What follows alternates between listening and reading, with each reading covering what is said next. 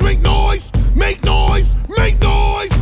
Make noise, make noise, make noise, make noise, make noise. Make noise, make noise. Make noise. This is a man that is a genius at what he does.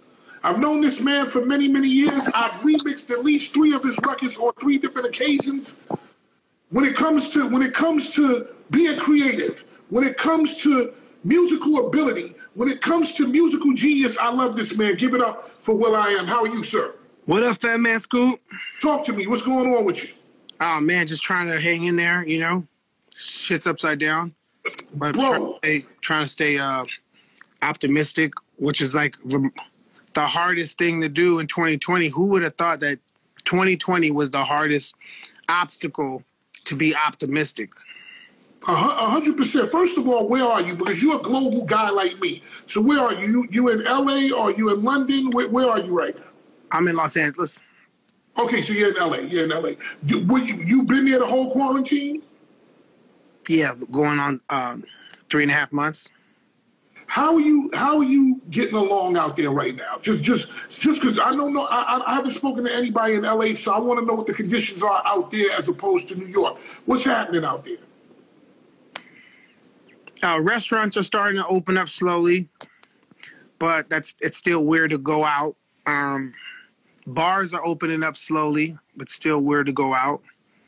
Uh, you know, last week we were still protesting, um, but for some reason, I didn't feel afraid to go out to protest. It's crazy. I feel I feel strange going out to eat but felt like let's go during the protest. Okay, okay. What, what protest did you go to? What protest did you attend? Uh, the marches in Hollywood, the ones in uh, downtown, a couple in downtown, and then two two in Hollywood and two downtown. And, and and did people recognize you, or you were just kind of you had the mask on so nobody knows what it is? Um, yeah, I had the mask on and the glasses, you know, but I wasn't I wasn't like incognito to like, yo, I don't want to be recognized. I was incognito like, I don't want to catch COVID. Right. But you but So- you had the guts to go out there, so I actually I really respect it. So you're from Los Angeles. You grew up you grew up in what part of Los Angeles? I grew up in East LA. Uh, we were the only black family in an all Mexican neighborhood Oh man. until I was about 20, until I was 23. Like, no, actually, until I was about 26. Like, we, after we got our first Grammy, I was 27 years old. I was still in East LA. It's still in East LA. Hold on, let me see your face, bro. We gotta see your face. There you go. There, there you go, brother. Um, what was it like growing up as a black man in an all Mexican neighborhood? What, what, what was that experience like? Because I know it's black and Mexican out there can be a little funny. Am I right? It could, but we were, we were, we were fortunate because my grandma was best friends with the, uh, the guy that started the gang in the in our neighborhood in the 50s or whatever that was. His mom was good friends with my grandma like best friends growing up.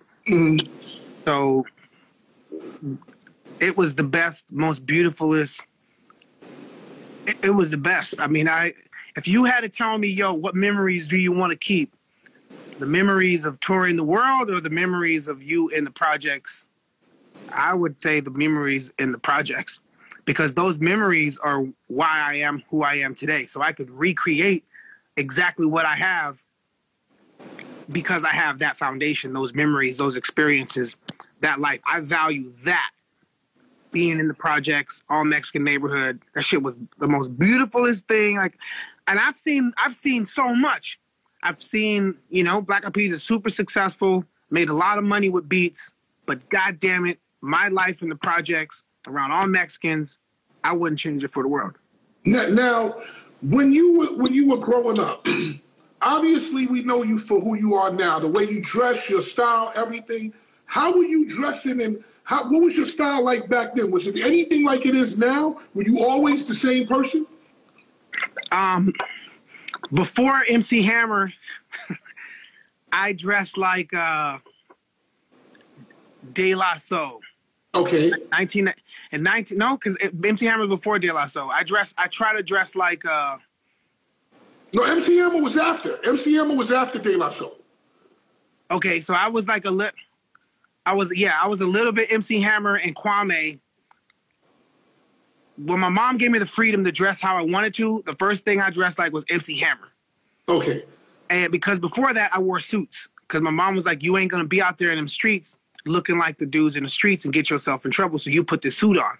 So Right. I was in the projects with suits. And, And, how uh, did they look? How did they look at you in the project with projects with a suit on? Like, what were people saying? Because it seemed like you going to Wall Street. You you in the projects, bro.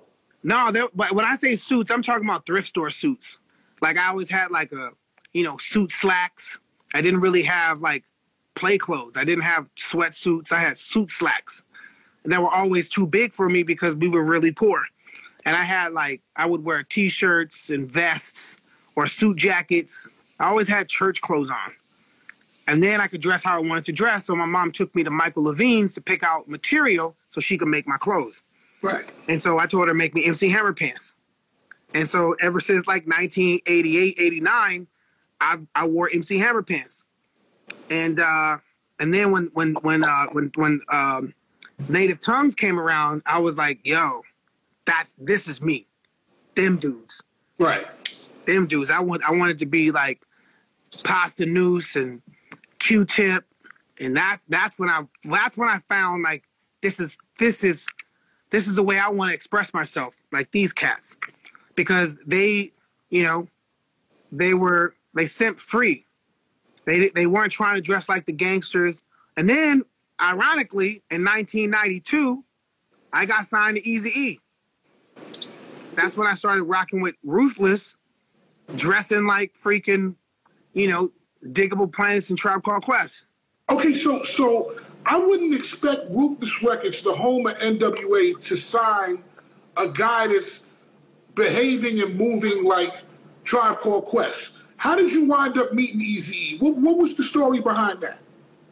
I used to freestyle and I used to win these rap contests every week for like a year and a half, two years. I was like the reigning champion at this rap contest that people like um, Leonardo DiCaprio went to. Bud Bundy, he had this this this underage club for married with children, and everybody went there in Hollywood. And uh, I got picked up by this dude. His name is Shifty, Shifty Shellshock from a group called Crazy Town. And I've known him ever since junior high school. And there's this other guy by the name, uh, other guy by the name of uh, DJ AM. AM, I've known DJ AM ever since junior high school. And so we all went to this club called Balistyx. And, um, you know, Easy E got wind of this underage club that all the Hollywood pe- people went to, people from like television shows, 90210. That was like the Hollywood spot. But I didn't know. I'm from East LA. I just, a friend of mine from Be- from Beverly Hills used to pick me up in his Bronco because I used to go to a school called Pacific Palisade. So I, I lived in an all Mexican neighborhood, went to an all white school, and then was tearing the mic up in Hollywood. And Easy E Right. sent sc- some scouts over there because that's when Dre left. Ice Cube left first, Dre left second. So Easy E started getting a whole new roster of talent. And so I was one of those cats um, that was a part of Eazy-E's roster. So I used to ghostwrite for them. And he was like, nigga, freestyle, nigga, you crazy, nigga. Freestyle, nigga. So I used to like, boom, check it out off the top. So I got signed because I freestyle. Okay, wait, hold on. Now, now, now, who did you? Uh, well, you can't say who you ghost wrote for, but so you you did do projects that we wouldn't expect. You did write on projects that we wouldn't expect you to have written on. So 5150 was the album. So he and I, so I, I got a song with Easy E, two songs with Easy E that are out. One is called "Merry Motherfucking Christmas," the first song I ever recorded. That song song's like, you know, it was a a tongue a tongue in cheek. You don't take it serious. It's just fucking around saying "Merry Motherfucking Christmas." And then another song called "Niggas and Jews." It was me, um, Easy E, and a group called Blood of Abraham. And Benyad from Blood of Abraham, he still to this day directs a lot of Black Eyed Peas videos. So Easy E was just like he was an entrepreneur. He think about that that cat. He signed JJ Fad. He signed Blood of Abraham. He signed the first white girl rapper Tairrie B. Um, he signed, uh, you know, this guy by the name of uh, what's it? He had a flat top with a, a, blonde square on it. Um, I forgot his name, but he Easy E was super eclectic. If you think about the things he signed. Um, What, so now, what's what what what was your first impression when you met Easy E? Because because I'm thinking fuck the police. I'm thinking gangster. I'm thinking I'm thinking street dude. What was your first impression upon walking up and meeting him? So that's the thing. Like when you think of street dude, Arabian Prince was street dude, Egyptian Lover street dude, and when you think of Dr. Dre, he was in like, you know, think about Dr. Dre, Dre, Dre, Dre, Dre, Dre, Dre, Dre, Dre. That streets is not just like gangster rap. Right. Gangster rap came at like the streets is so eclectic. And to so to limit streets just to like what corporate America said black music was, Mhm. so we could fill up prisons. Nah, bro. So he was Eazy is proof of that. Like I, my family tree is connected to Ruthless, the hardest gangster rap label. But they also did where JJ Fad and we're here to rock. My fine rhymes can never be stopped, right? Supersonic.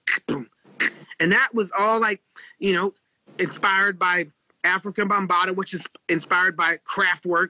hmm So hip hop is not just, you know, street gangster rap because the streets is so diverse. Hundred percent. I mean, you are hundred percent right about gangster. There's different sides of the street. I come from the street. You come from the street, and we make different kinds of music. So the street has all kinds of people in it. And I do, I do agree with you when you say that some of the music is made to fill up the prisons. And people, if you don't know about that, just go Google it. What was? What do you remember your last conversation with Eazy? Yeah. So every birthday, I'm, my birthday is March 15th. We signed to Eazy and Ruthless in 1992. So in 1992, it was like November of 92, September. I got my first record deal, $10,000. I'm like, yo, came home with a $10,000 check.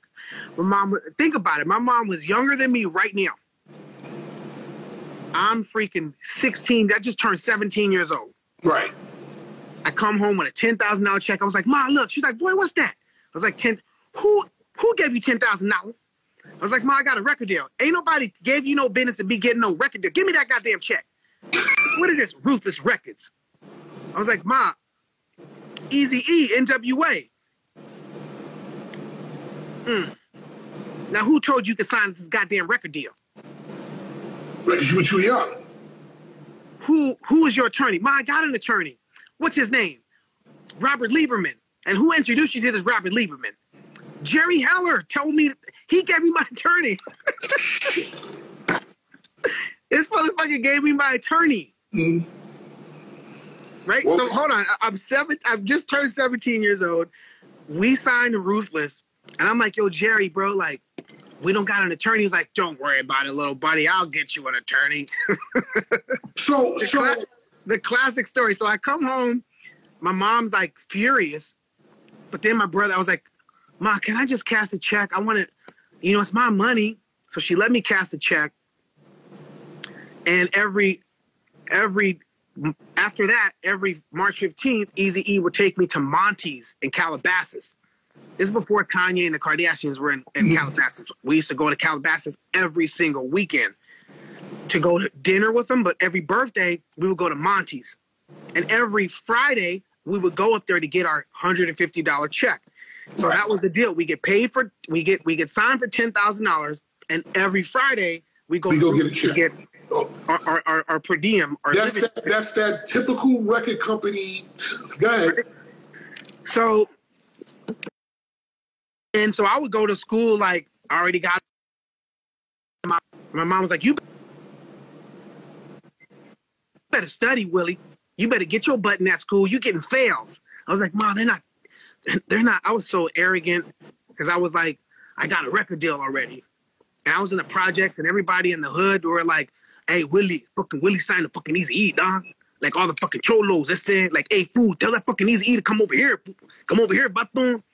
Like, if you saw me, Fat Man Scoop, like if you saw me when I was 17, dog, I talk like this. I say, for real, dog. Like no, no mentiras, Holmes. Like that's how my whole fucking family talks, Holmes. Right. So you you You would have if you see my aunt, like, and then he had a Easy E knew people that knew my people in the projects. Right. Willie's my name in the projects. Hey, hey, Willie, my homeboy know one of your homeboys from the from that neighborhood, nigga. And so, and he and, and when I went back to my neighborhood in the projects, they were like, "Hey, fucking Willie, dog, you know fucking Easy E, huh? Hey, tell that fucker I said what's up, dog." So I just had so much love and respect for my neighborhood. And so when I would go to school, I was like, I already got, I got this made. I got it made. So when Easy E passed away, to your uh, your first question, the last thing, it was March the 18th, 1995. He was like, Well, I can't take you for your birthday this year, but I'll be out real soon. I got bronchitis. March the 18th, he told me, I got bronchitis. I can't, so March 15th, sorry, March 15th, I got bronchitis, but I'm gonna send my homeboys over there, Pat and Jim Bob, so you can continue working on 100 watts. So this group that I used to write for called 100 watts. He was like, "Yo, I got this group. They from they, they my homeboys I grew up with. What should be the name?" I was like, "Call them niggas 100 watts. Let's call them 100 watts." because of the So Watts neighborhood. Yeah, they yeah, because I, I like you know, so that's what we were working on, Pat Jim Bob. And um and so March 15th, I was supposed to go to dinner with him like always. Um, but I talked to him, he was like, when I get out, I got bronchitis. When I get out, MTV really likes y'all's video. And I really want to focus on y'all's group. You know, Diggable Planets is big. I was like, yo, this is group about to come out, Pharcyde. You know, we've been signed to Ruthless before them. I was like, we should come out. We should be out already. Pharcyde, like, why are you gonna let them niggas come out before us? We never came out. We were that group. We were that classic group of like a dope group that signed to a label, and we never came out. Yeah, but well, Will, that happens to a lot of people. Fat Man Scoop was in a group called the Biz Boys, who was signed to Teddy Riley, which was uh, GR Productions. Never came out. That guy came out later as Fat Man Scoop. This guy came out later as Will I Am. Sometimes it's not supposed to be on that label. Speaking Yeah. of which, speaking of which, you're the second person that I heard say something about Jerry Heller. Have you ever gone back to Jerry Heller and said, listen, man, what you did wasn't cool? Or, or, or have you had any kind of conversation with him about, about those business practices?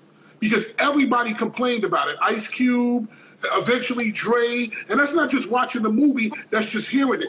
Did you ever go back to him and complain, or did you just let bygones be bygones? No, I didn't. Um, that was. We are so fortunate that we had that experience. All I know is I'm in the projects. I got ten thousand dollars. Our record never came out, but I learned so much. So, you know, I didn't get hurt in that because I didn't get screwed. I came up on ten G's and and free and free studio time, and I learned and uh, and I and I kept a pretty cool relationship with Jerry afterwards. He would be like, "Little buddy," especially when Black Eyed Peas blew up. He was like, "I'm so proud of you, little buddy. I'm so proud of you guys." You, I always knew him. and There was the guy named Jerry Ballard, Easy E, and Mike Kearns or whatever it is. There was, it was a, but there was a dark energy. There was some like darkness in at, at, at Ruthless and I was we were just innocent little kids. I didn't smoke weed. We were um and we were just around the most thugginess. I never met Suge. And even when we signed, I mean, it was crazy because then we signed an Interscope. Mhm.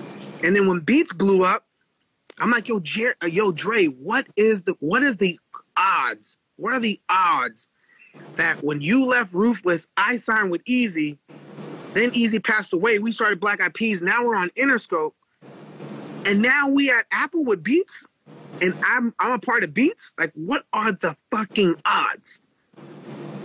Crazy. When it's when it's supposed to happen, it's supposed to happen. My last question about Jerry Heller.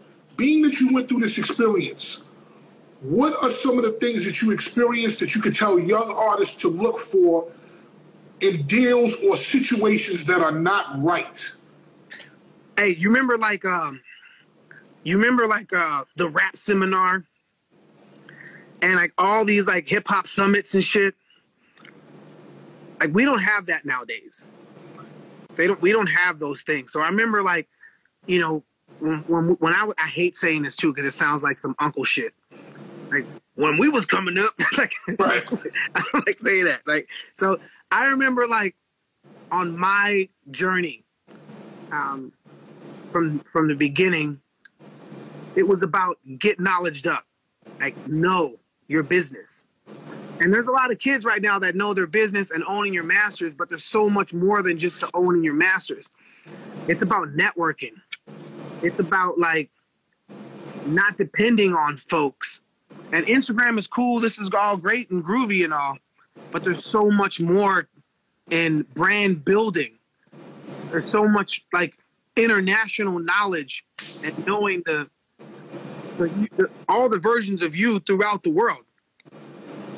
So, whatever type of artist you are, whatever type of entrepreneur you want to be, or entrepreneur, like an artist entrepreneur, like a person that is like navigating his or her career. Managers are great, but Jeff Bezos doesn't have a manager. Managers are great, but Jack Dorsey doesn't have a manager. Managers are great, but Phil Knight doesn't have a manager. Managers are awesome, but the folks that build mega fucking brands, they don't have managers. They have companies.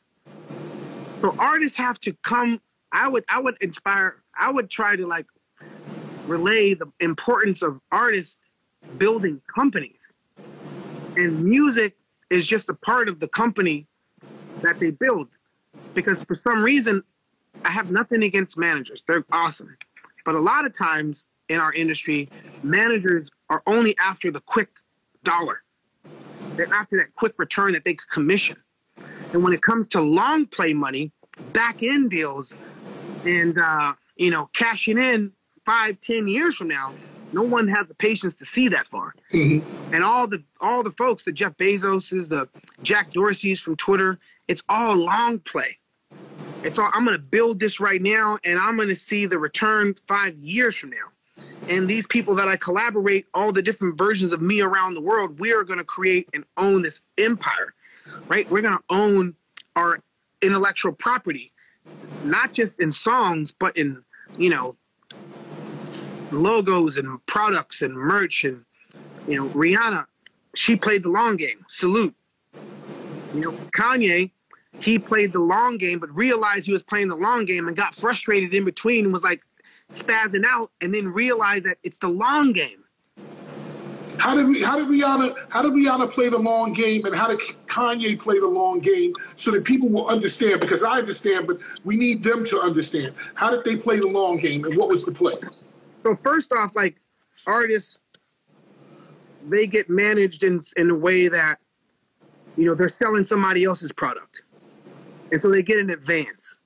Yo, I'm gonna get you a million dollar check right now, and we're gonna sign you exclusive to this particular brand, and you have to show up to all these events, and you need to sport their brand, and da da da da da da da. That's the short game.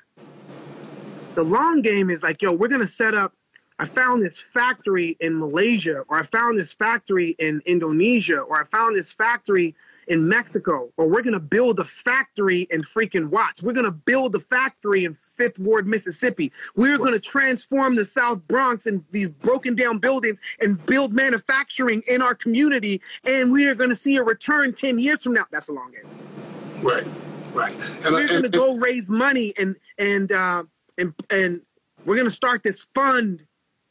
And I got I'm pulling money from these you know these folks, but we're not going to take the money now. We're going to invest it, and the return is ten years from now. That's a long So, so people, I'll, I'll explain it like this: Rihanna do taking a shot with Fenty Beauty and making makeup for dark skinned women and killing it. Long play. That's long. Uh, um, Kanye West leaving Nike, that's the hottest shit ever, going to Adidas, creating Yeezy, long play. Um, Will I Am going and, and, and, and creating creating companies within tech, long play. So you have to be you, you can't just look at the short dollar, you have to look at the long term play down the line and how that works out for you. Another thing is that for any artist on here, when you're making music, music should be the thing that you love, of course, but it gets you in the room to talk to the big man about the long term play. If you make music and you're not using it to do business, you're in the wrong game. Would you? But I, I, I would even add, I would even, uh, I would even add to that. If you have, if you make music, and then you make music in a way to where you create, you know, this this infinity with your audience that it's solid and, and they and they they they're they're bought into the identity of what it is you're doing and the culture of what it is you've cre- helped create and amplify. And then you go out and you start networking with all the folks that are synonymous with that vibration. You don't have to go to the big man. There's even a longer play. And the longer play is to I know what you're ignore the big man. Right. to ignore selling whatever it is you built and for you to be the big man. Mm-hmm. Right? Right? So you don't have like as much as i like the big man fuck the big man. Now, now, now, You know now, now, now, there's a there's a, a, a third play, like you said, which is you create a product. Instead of instead of going to Samsung and and and and letting Samsung say, yeah, we're gonna use your name and likeness, we're gonna give you 25%, we're gonna take 75%. You invest your time, your money, and your resources, you come to them with the product, and you're like, listen, I'll take 85 and you'll take 15 for the distribution and, and, and we'll split the cost on marketing. We're going into a masterclass here, bro. We're, we're, we're, we're going into masterclass territory. so no it's even it's it's deeper than that it's like i created this product and this product i own the ip i own the intellectual property of this product. And and uh whatever what the whatever whatever the split is on on the physical product the long play is creating a product that has some type of technical back end where it's aggregating in knowledge. The real long play is data And I I would I would take I would the long play is like yo I'm gonna make a product. I'm, and if you have the ability to like collaborate with the Samsung and they are like yo I want it to be a 50-50 split or I want it to be a, a 80-10 a 90-10 split 90 us 10 you. I would say like yo let's build the product.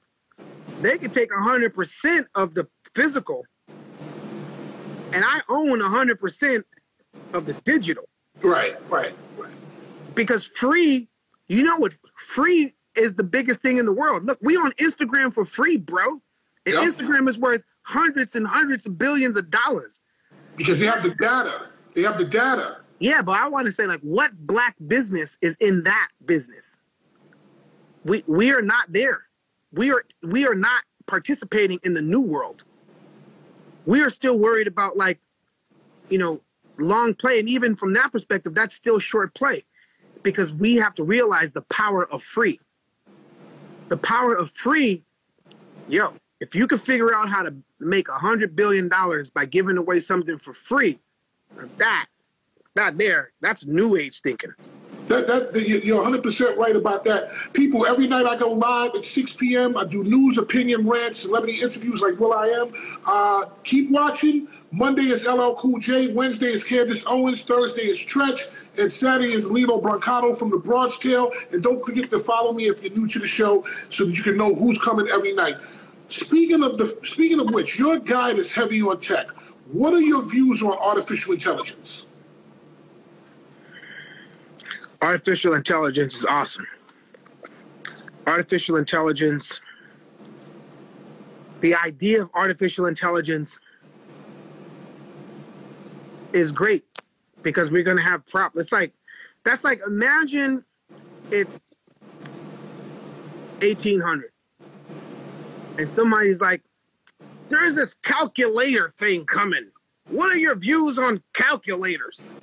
Like, you think that's going to disrupt math, you know, mathematics, and it's going to make the mind lazier to not, you know, do do complex mathematics naturally? We the calculator is awesome. It helped solve awesome problems, big problems in an awesome way. Imagine it was like 1900. Somebody was like, "Yo, what are you? What is this computer? Are you afraid of the computer? What is your views on computation?" And then here we are with this fucking powerful computer in my fucking head. When you think of when you say AI, fuck the movies. All AI is is advanced computing. It's comp it's computing on a totally different level with like crazy crazy math, complex math, algorithms that are like some other shit. Where our community, here's the reason why I, I think AI isn't good, is because we, black people, are not writing the algorithms. We, black people, are not making, sh- making sure we are aiming our nieces and nephews or sons and our daughters to make sure that there are no data biases. So if there's race, if we still dealing with fucking racism in 2020, what the fuck do you think we're gonna be dealing with in 2030 when the algorithms are being written now on how the machine is gonna be in between people? If we are fucking dealing with racism now with person to person, then we are gonna have the machine to person because the algorithms are being written right the fuck now based on our behavior. Based on everything we're talking on the internet right now the the algorithm is absorbing all the perspectives of human excellence or human dumb shit.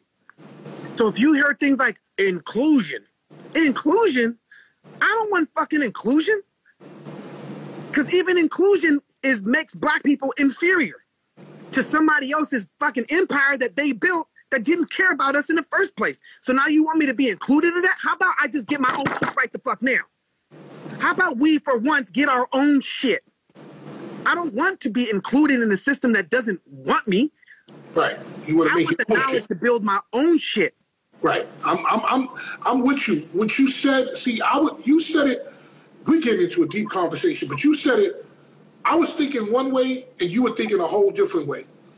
If people write the algorithms based on their perspectives and racism and whatever, then that means that the algorithm and, and, and what's going on from the tech side and AI will naturally be biased against people of color. And that right there was something that I wasn't thinking about. I was thinking about along the lines of AI being the police. You know, I, I, forget what Minority Report, the movie where you know where everything AI controlled. AI is the police. It catches you here, it catches you here, it does that. I wasn't even thinking that from it thinking of it from a level of racism, and that's something that's going to make me go downstairs and roll in my bed from 8 p.m. to 9 to 11 p.m. trying to fucking go to sleep. Um, I never thought about I never thought about it that way. And another thing that you said that was really really strong is if we don't include ourselves as people in this now, we will pay later. So technology technology is the tool, you know? It's like a hammer. But if you get it's like but our culture we would just wear the hammer as a fucking necklace. Our culture is not gonna look at the hammer and be like, yo, I'm gonna make a fucking house. We just want to floss the hammer. And that's something in our in our in our uh, in our in our community that we need to we need to compete. Once we get on, we compete and we fucking rule. We rock. F1, Lewis Hamilton. They didn't think that black a black person could win every F1 race. So like, yo, boom. Once we once we get in the lane, we we win. I was saying that yesterday. I was saying that yesterday. Tiger Woods. Tiger Woods, you know, the Williams sisters. You know, basketball was percent of the NBA. Uh, but I- in, in the beginning, basketball wasn't a black sport. That became our sport. So, I, I why can't we need to want to do that? We need to want to build IP. We need to want to compete in the realm of tech. It changes the world. Think about think about what's coming next. Like COVID nineteen hit us, and then we had the same shit that we're, we've been fighting for for years. My mama's fight, my grandma's fight, my grandma's grandma's fight just came out of nowhere. Like, yo, what? I thought I thought we would have cooled off during COVID nineteen. Y'all like, what? Y'all serious right now? Y'all bringing this shit back? Oh, I guess here we go. But what what was awesome about not awesome. The only good thing that happened was people realize and empathize for once what we're going through because they didn't have the distractions of going mm-hmm. they didn't have the distractions of distractions they just saw it the way we've been living it forever so now Yeah. it wasn't it wasn't black against white it's everybody against races yes, I say that. I say that all the time. and uh, Everybody against racism. So all the while, all the while, we haven't even realized that the next wave is coming. And the next wave is big companies realize I don't need everybody at work.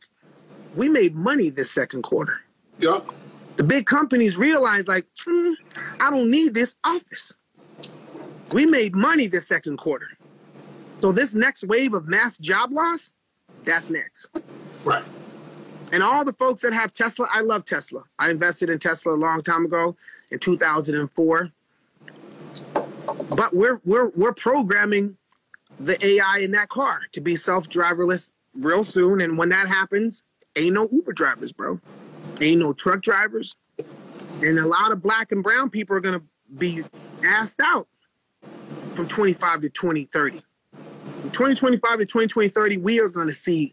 You think shit's tough right the fuck now? Yo, yo, yo, yo, yo, yo, yo. Wait till 2025, 2030. Because people are people are protesting the same thing, unfortunately, that our ancestors and, and, and our, you know, our leaders have been fighting for equality. They ain't protesting hunger. People ain't protesting like I'm hungry. People ain't looting because they hungry. People ain't looting because they ain't, they ain't worked in two years. We ain't even talking about what the fuck's coming, bro. We like it, it always happens with music.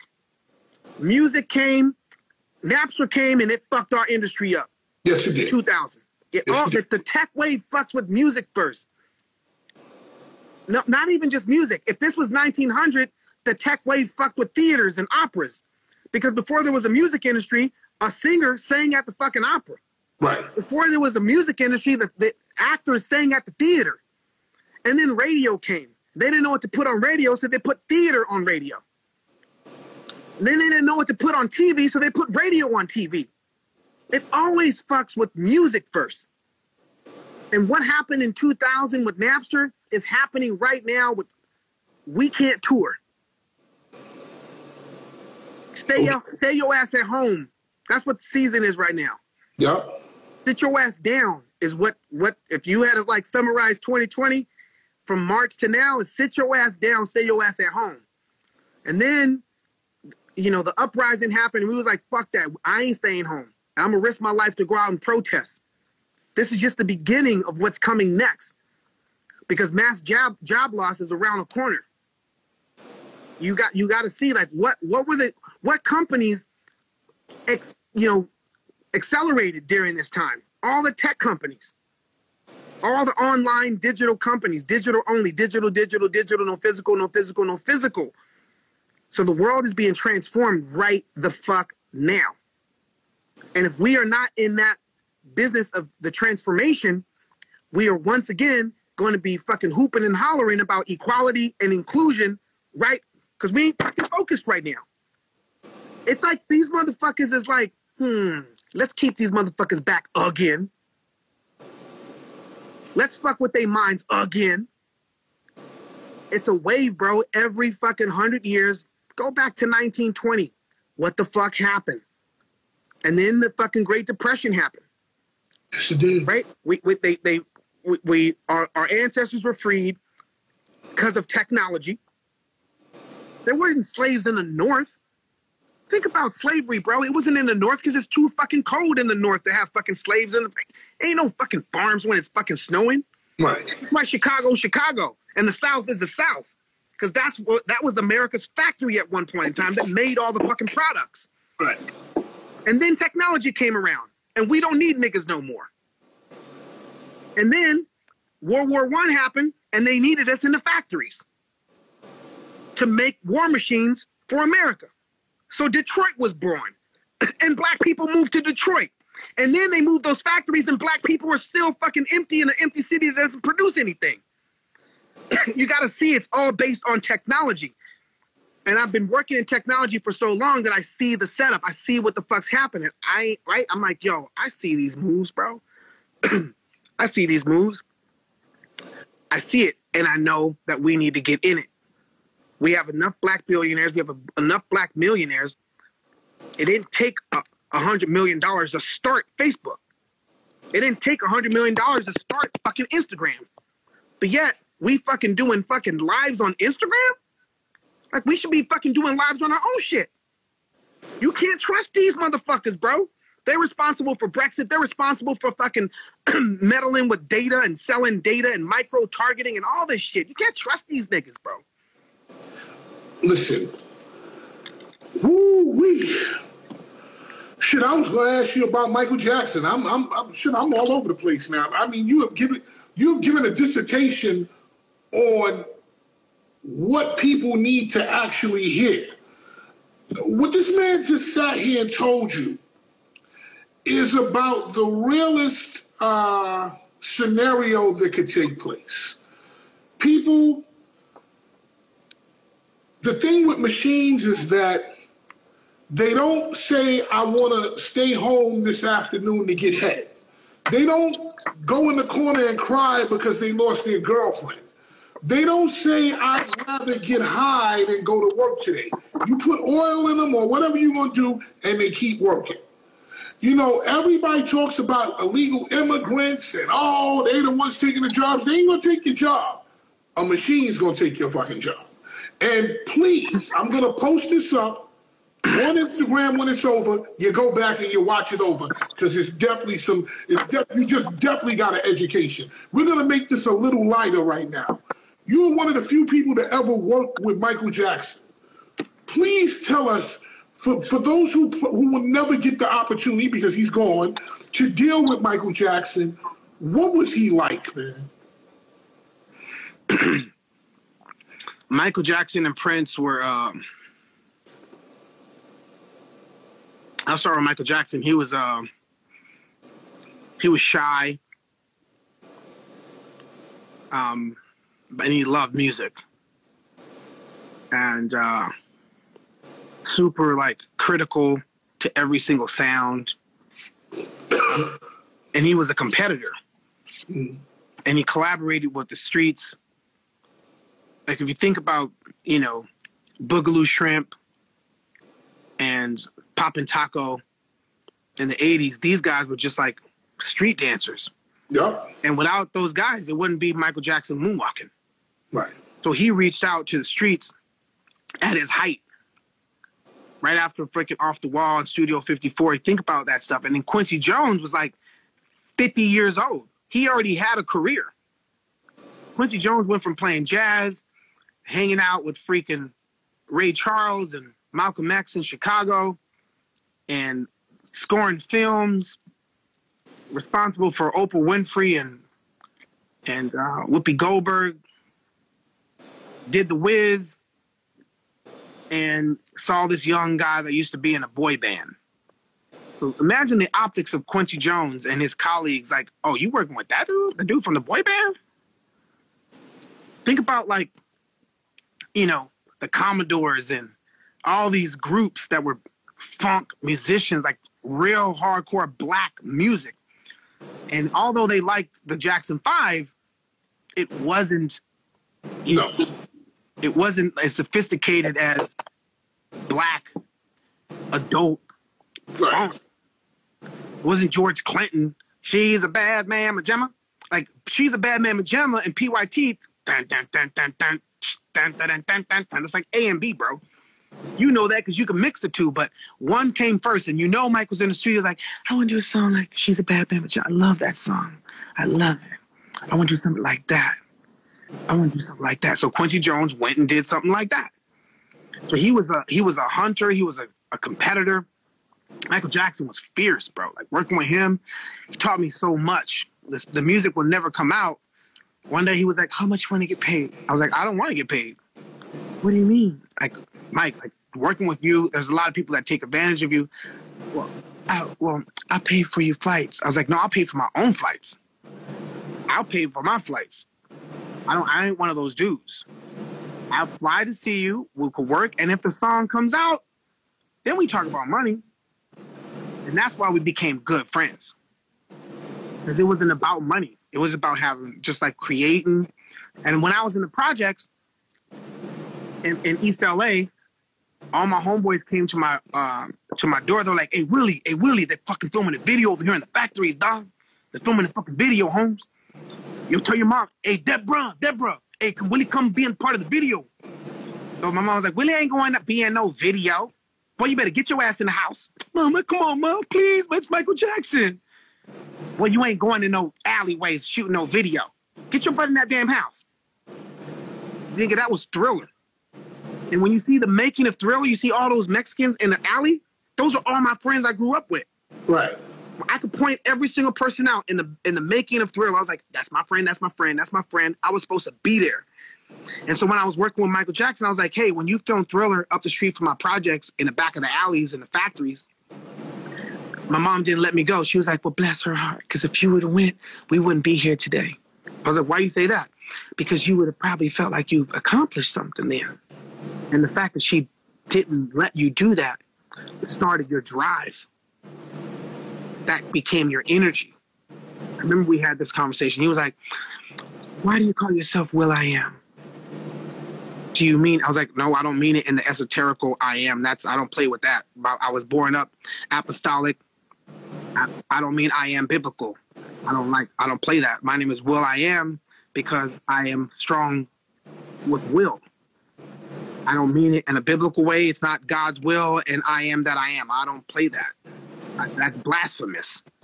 My name is William. I just thought it was really clever to break it up with Doc. wake up, right.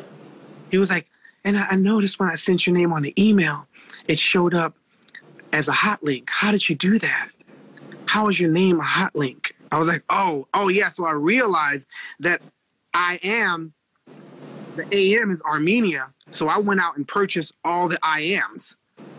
I dot AM hungry. I am, you know, I am silent. I am 41. I am I dot AM slash anything. Where I I got I got all the IAMs that you could possibly name on the internet. Right. Every IAM URL. I'm American. I'm Chinese. I am driving on Sunset. I'm turning the left on La Cienega. I am 57. I am 27. I am anything you could, everything. It's a sentence. And that's Right. important for artificial intelligence. Right. It's important for the machine to understand natural language. And natural language, you've got to have I am in natural language. So if you're going to use the internet for the way to the mach- and talk to the machine the way I'm talking to you, you, uh, You got to have I am. for identification, yeah. So I got that. Like, I've been working on this for, you know, 15 years, really, just building. And I have I have an artificial intelligence team now, and we've been building this natural language understanding platform for about six years. So yeah, um, Michael Jackson was awesome. I miss him. So what, what, what's, what's your greatest memory or greatest story about Michael Jackson? Swizz Beatz said that he had he walked in Michael Jackson's house and the Thriller plaque was on the on the floor, and and Swizz looked at like oh shit, the thriller plaque. He said, what do you want? You want it? Go ahead, take it. I don't care about This is the thriller plaque. He's like, you just take shit. I don't care about it. What's the what's the craziest or the most memorable Michael Jackson story uh, of something that you ever experienced with him? Um, Prince invited me to go perform with him in Las Vegas, and Michael Jackson called me that night because Black Eyed Peas were having a show at, at like ten o'clock. So Michael Jackson calls me up. He's like, "I heard you're in Vegas." I'm like, "Yeah, we have a show tonight. What time's the show?" 10:30. Oh, rats! I gotta put the kids to sleep. I was like, but after our show, I'm going on late night with Prince. I'm rocking with Prince at the Palms. No, at Rio, at Club, at Club Rio. You should come. Oh no, I can't go to that. I can't go to that. I was like, yo, Mike, you should come. It would be fun. No, I don't. I don't think that'd be cool. I was like, no, it will be cool. Do you think so? I was like, yeah. Let me call Ruth right now, so she could get you in and make sure you're situated. So then I called Ruth on three way. I was like, yo, Ruth, Michael's on the other line. Can you make sure that he's situated for the show tonight and put him in a nice, discreet area where no one. Thank you. That I'll be. I really love it. I'll be really nice. I'm coming with two. Coming with me, Chris Tucker, and my manager. So I was late. So I'm, I'm I, I rush out the cab and I'm running down the freaking Las Vegas Boulevard to go to Rio. And so as I'm running, somebody was like, Wyclef. So I'm like, oh shit. I was like, I got work to do because they still think I'm fucking Wyclef. The moment right. they call fucking Wyclef am. that's when I really made it. So, right. so I'm running down the fucking thing. So I get to the fucking palms and Mike was there. I was like, I'm so sorry I'm late. And so they took Mike to the seat. And then I go on stage and rock with Prince. So as as I finish, I come and sit down to Mike and then Prince is playing the bass. He's killing the bass on this solo. And so Mike, so Prince is coming out, coming down the freaking, uh, coming through the audience with the bass in his hand. And he comes and puts his leg like this, bro. I kid you not. So I'm sitting here. I'm sitting here. Michael Jackson sitting here. Chris Tucker sitting here. Right at me. So Prince comes up with the bass and like oh, he put the bass, puts his foot on the table right in front of Mike's face. And so, so he walks away. And so Mike looks to his manager, whispers in his manager's ear, who's sitting on the right of him. And then Chris Tucker's like, damn, like everybody's like, yo, I've never seen something like this. This is crazy. So then Mike's manager comes around, sits in between me and Chris Tucker, and tells me, Mike wants to know why didn't you mention him while you were on stage? Mind you, Mike's right next to me. He could have told me that himself. Right. So she's like, why didn't you mention me when I when when I was on stage? So I'm like, oh, I'm sorry, Mike. Um, that's not my stage. And out of respect to Prince, I can't be given shout outs when that's not my stage. Right. So I'm so sorry, Mike. It's not my not. I'm sorry if I offended you by not acknowledging you, your presence, but I thought you wanted to be discreet. Right. We're in a private area. I didn't. I didn't want to like blow your cover. Right. So then, Raymone Bain, the manager, goes back and sits next to Mike. He whispers again. Shoo, shoo, shoo, shoo, shoo. She gets up, comes in between me and Chris Tucker, and says, "Mike wants to know how come Prince didn't acknowledge him." So I'm like, this is really uncomfortable because nigga, you sitting right next to me. Like, why right. did you tell me? So, so I'm like, I'm Mike, I'm really sorry. I don't I don't know. Maybe he's really respecting your your privacy, Mike. Like so he's like, oh, I gotta go. So then he gets up and leaves, like, meet me in my house for breakfast in the morning. Be there at 9 a.m. Let's start working on music in my house. So I'm like, damn, I hope, oh, man, I hope he ain't mad. Right. Or offended. So then I go in his house, nine o'clock in the morning, and right when I open the door, he says, Why was Prince playing the bass in my face? I was like, Oh, I think he was just excited that you were there. And he's like, No, you don't understand. Prince is a meanie. He's a meanie. We've been at it. We've been at it with each other. He did it again. He, he, always wants to one up me and stuff. And the, and the press always said he was a songwriter. and I was a dancer. Like I write songs too. I wrote all these songs and they don't even acknowledge. I was like, Mike, you're the greatest dancer in the world. I know, but I'm also a songwriter.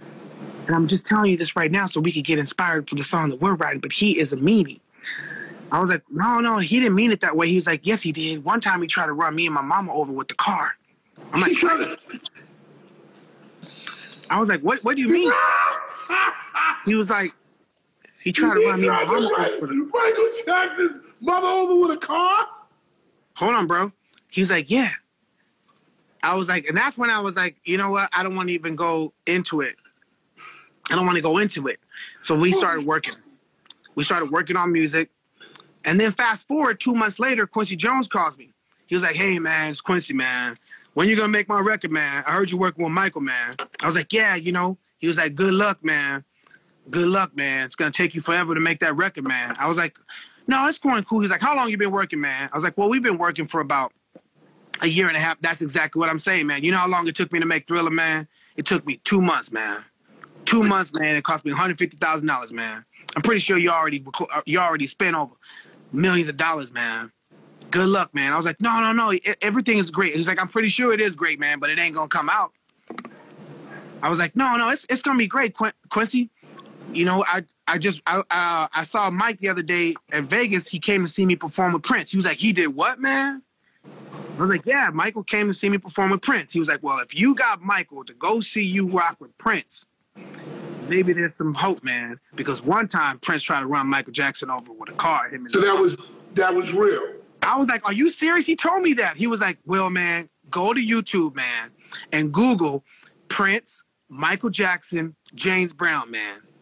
And at that concert, you're going to see why Prince thought Michael sabotaged him. Because they're both inspired by James Brown. So when right. you see this video on YouTube, after this thing, go on YouTube, type in Michael Jackson, Prince, James Brown. And you're gonna see James Brown say, Ladies and gentlemen, ladies and gentlemen, Michael, Michael, come up here, Michael, Michael. So Prince, Michael gets up there and freaking kills the mic. He freaking dances, singing and shit. Prince, um, James Brown's like proud of his like his understudy. They he's Michael Jackson based everything off of his understanding and appreciation for James Brown. Right. So they were all performing for their mentor. Right. So then Michael Jackson goes up to James Brown's ear. And then James Brown gets on the mic and is like, and give it up for Michael, because he insists, he insists that we call up Prince. Prince, Prince, you out there, Prince? And then you see Prince on getting a piggyback ride I mean, I, I can't make this shit up. He's t- getting a piggyback ride on his bodyguard, taking off the glove with his taking off the glove, bro. And then the he's on piggyback ride. The, the, the his, his, security guard turns around and dumps him off on the stage. So then Prince, like super elaborate and flamboyant, he's like doing this shit, his chest flicking his hair back, and then he he's like caressing the stroke, stroking the mic. Then he's like. Ah, ah, ah, he does like a pterodactyl scream, and the crowd ain't moving. So then Prince goes and gets the bass guitar and like playing the bass, and he starts humping the bass, and the crowd's not reacting. Nothing. And so then Prince is like gets frustrated, so he tells the crowd to clap his hands. Not right. The crowd is barely clapping hands. Right. So then Prince goes and grabs this this light pole. And then he probably thinks the light pole is secure. This fucking light pole collapses into the audience. So Prince and, fucked up the whole show. He so, fucked so up Prince, the whole so show. Michael Jackson, so Prince probably thought Michael Jackson sabotaged him and set him up. Because he doesn't know what he was whispering into James Brown's ear, and he's probably on high or something. So the, the rumor has it that after that show, he went berserk in a parking lot trying to run him over with the, in his car. And I'm not the only person. That wasn't just Quincy Jones. Lionel Richie confirmed the same shit. Like so that was the that was the most.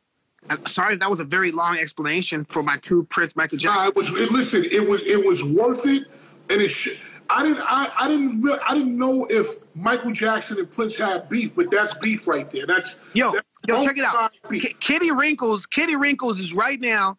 You just saw that shit, right? she says, watching the YouTube video now. Oh man, I'm telling you, I'm not making this shit up. That shit for fucking real, bro. That's like the Quincy Jones and uh, sorry, Michael Jackson and and and Prince is like Kanye and Drake feuds. Yeah, yeah, because I wouldn't say it's Ja Rule at 50, it's Kanye and Drake. You're right. It's it's like super friendly competition that gets a little extra. No, the reason why I put those two cats is because Ja Rule and 50 are not global. Right, right. That's like American, and I love 50 Cent. And 50 Cent is, is global, but Ja Rule isn't. 50 Cent is international. There's a difference between international and global. Global and, is where you can go anywhere on the planet and, and they know your face. Or know your Michael song. Jordan. Michael Jordan is global. Yes. Um, Kanye became global because of Yeezy. Before Yeezy's, Kanye was just international. Drake is global. Crazy, crazy. Right? There's some people on here be like, "What the fuck will.i.am talking about, nigga? I'm global, so global that y'all don't even think I'm a black artist. That's I'm nigga. I'm dark, dark, dark. You don't know. Now you're, now you're black the Black Eyed Peas was so global that the black community don't even think that I'm a black artist, which is detrimental to the black community. Because as the black community, we should be celebrating every export. Anything that's black or brown, we need to. That should be ours, bro. You know. So, so Quincy Jones. I mean, so Michael Jackson and Prince, global feud. Even though a lot, only a couple of people knew it is like Kanye Drake. Little John, what's up? What's up, John? What's going on? You just missed a hilarious story about about Prince and Michael Jackson. You just missed it, bro. You're right. LeBron James is is global. LeBron James, LeBron James, LeBron James global. Like basketball is global, bro. But you know, soccer, football, mm-hmm. is global. Is glo- like that. The World Cup that's global. The World Series is not global. No, no, no, no, no. See, see, people and people. I'll explain it to you like this: the World Cup is 20 Super Bowls, basically. It's the Super Bowl 20 times. Yeah, no, the World Cup is like, yeah, it's like the, the, World Cup is bigger than the fucking Olympics, and the Olympics is global. Yes. The World Cup, bro. That's like something different. Something yeah. different. Something something different. Tell tell everybody what you're up to before you walk out the door, man. Tell everybody what you're up to before you walk out the door, because you you dropped so much knowledge and told so many funny stories. Uh, there's nothing else to say. Tell them what you're doing, man. Tell them what you're up to. So Black Eyed Peas, we have a new record. um, the last record we put out, that's like a pop record, was 2011 and uh, you know having an eight year break that's uh that could be suicidal you, know, you don't you don't come back from an eight year break especially as a trio when the last time they saw you you was a quartet and when you the la- when you and the filipino and the mexican dude come back the corporate side or the executives are like good luck so black eyed peas we got dropped in 2019 and I uh, and I got I was hurt. I had a low point because um, we were on Interscope for like 20 plus years, and so I was like, you know what? Let's make a Latin album. This Latin shit is real dope. Let's let's make a Latin album. So this was right after we did our our return to underground boom bap jazz hip hop album, Masters of the Sun. And Masters of the Sun, like after this call, go Google "Get It" by Black Eyed Peas like we did we damn near did like police shootings and reenacted a whole bunch of police brutality in 2018 and songs like ring the alarm and street living check out street living where we're talking about like the pr- the prison industrial complex and and i think that's the reason why they dropped this off of interscope they probably thought like black eyed peas like top 40 charting albums and songs like i got a feeling that's that's they're never to do that again. So I was like, you know what? Let me show them. Let me prove to them like I still can make those kind of records. And I don't know why why I wanted to prove it to them. Like, I don't need the money, but I just I just I just felt like let me show y'all. I, I felt hunger hungry again. I felt like that same person that I was when I was like 17 years old, signing a Ruthless, having to prove myself. And after Easy E passed away, like yo, I could prove myself. Like yo, I I want to make music to change my community, right? So I had that fire, like, ooh, I'm gonna show y'all. And um, we, we we did the record while we were on tour. We toured together in Australia, bro. Like we were dropped. We didn't have a record company. And not that not that I need a record company. I don't like, you know what I mean? I don't need a record company. Hold on, whoa, whoa, whoa, whoa, whoa. You didn't have a record company when we were on tour in Australia? No, No? no, But, but your record was fucking popping out there.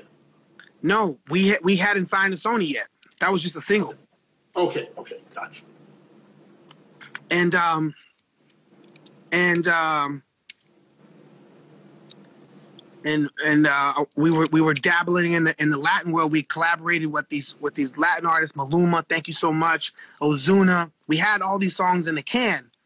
And then Sony, Sylvia Rhone, she was like, because I was kind of like, hey, y'all still want to fuck with the Black Eyed Peas in a major way to go back to top 40 so we could sell out stadiums again, even though we're a trio. Like, it's still a piece of me that felt like I don't know why I felt insecure because I don't. I mean, I write the songs and do all the beats, but for some reason, I thought people only saw the Black Eyed Peas to be successful as a quartet. Mm-hmm.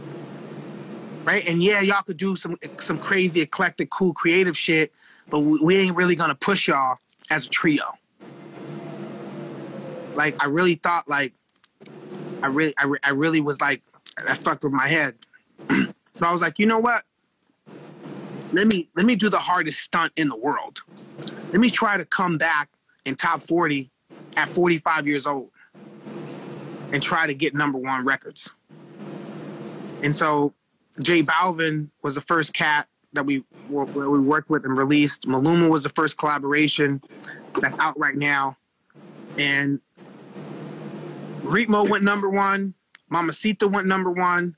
And it's and, and the new song we have out with uh, Maluma is damn near we got five million views in a day.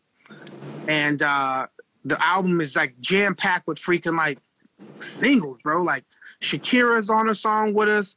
We got a song with Nicky Jams and Tyga, song with French Montana. Like this album is like the best album I've ever made. Like the best album like single after single after single. Like Ritmo is has more views on streaming platforms and on YouTube than I got a feeling. I got a feeling feeling's a big fucking record. I got a feeling it's a fucking. but on the streaming platforms, Ritmo's bigger. Where's the love? Everybody knows where's the love, but Ritmo's bigger on the stream of the numbers. So that's what Black Eyed Peas are doing now. Is like getting going back to like like the the frequency that fills up stadiums mm-hmm. by yourself. Like and and to all the folks that are out there like, yo, yo, this is for the streets. You gotta know that sometimes when you that definition of streets is really for the prisons. And you gotta know that if you want to do something for the streets, save a school adopt a school, educate tomorrow, educate kids today for tomorrow. That's the streets. You can rep the streets, you can protect the streets, or you can build the streets. Because guess what? It's gonna get gentrified anyway. And then we ain't that ain't our streets no more, Brooklyn. That ain't our streets no more. That's been gentrified. You you you you speak truth. My final So, question. If it's gonna be if it's gonna be gentrified, why don't we develop that shit ourselves? And why can't music be the freaking vehicle for us to make some make some capital and go out and like adopt that school like that that school that I went to or should have went to? I'm I I'm gonna take responsibility for that. So I got a school in my neighborhood. I, I've had it for 11 years. We teach our kids robotics, computer science, um, uh, autonomy, um, engineering, And I got kids that graduated for four years now. I got kids that go to Brown University. I got a kid that's going to Dartmouth. I got a kids going to Stanford, USC, UCLA. They're learning bioscience. They're learning freaking, you know, engineering and, and computer science. Like I got some freaking Serious, awesome serious, serious dudes. If you if you go to Dartmouth, if you go if you go to places like that, you're definitely serious. Final question. Final question. Because I, so many gems that came from this one, man. Like you gave me way more than I could have ever thought of. What is more important to tackle in today's world? Coronavirus or racism? You have a choice to defeat only one. Which one do you defeat? When you say defeat, what you mean? It's gone, eradicated, How? Done. Forget about it. Over. Doesn't exist. Coronavirus or racism? You got a choice. Which one is the most important to tackle? Which one is the one that we need all the resources behind right now? Is it coronavirus or is it racism? Which one? Um, a black person solving coronavirus because then that'll end racism too. Boom. You think so? Yes, I know so. Because because that black person that solved coronavirus, that white person's going to need that, and they're going to see that black person globally totally different. That's how you get both of them. When we aim our youth to solve problems, and it's no longer inclusion, they know what our contribution is and what we're capable of, and how we could solve problems. So I would, I would, I would do it that way. Okay, I'll take I'll take that, bro. Whew, you gave me more than I thought, man. Listen, I'm a DM you. I need those records. Send them to me. Let's get to work, bro. and, and, and, and, and, and, and, and I say that because racism, that's taught. It's not. It's not a condition. You no, it's taught. that.